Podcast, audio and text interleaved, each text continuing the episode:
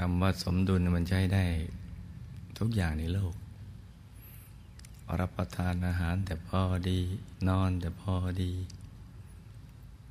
อะไรมันต้องพอดีพอดี ดอกเบี้ยแพงไปก็เดือดร้อน ถูกเกินไปก็เดือดร้อน มันสารพัดเงินบาทแข็งเกินไป มันก็เดือดร้อน อ่อนเกินไปก็เดือดร้อนธรรมะเหมือนกันตึงเกินไป มันก็ ไม่มีความสุขหย่อนกินไปก็เข้าไม่ถึงอีก ใจละตึงกินไปก็ไม่เจอความสุขหย่อนกินไปก็ไม่เจอ เพราะนั้นมันต้องใช้ความสมดุลของใจคือวางนิ่งๆเป็นกลางกลางนี่แหละ จับหลักตรงนี้ให้ได้เนี่ยการปฏิบัติธรรมก็คือการแสวงหาความพอดีของชีวิต ที่พอมันเป็นกลางกลางได้หยุดนิ่งได้แล้ว ความสุขมันจะค่อยๆเกิด ทีละน้อย ทีละน้อยไปเรื่อยๆ ใจจะค่อยๆโล่ง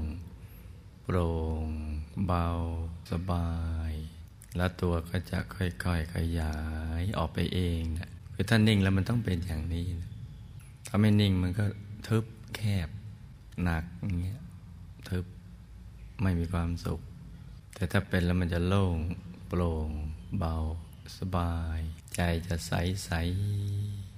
แล้วความสุขก็ค่อยๆเริ่มเกิดขึ้นทีละน้อยทีละน้อยจนกระทั่งมันนิ่งสมบูรณ์ร้อยเปอร์เซ็นต์หยุดนิ่งนิ่งพอสมบูรณ์ร้อยเปอร์เซ็นต์แล้วเนี่ย มันก็จะเคลื่อนกันไปข้างใน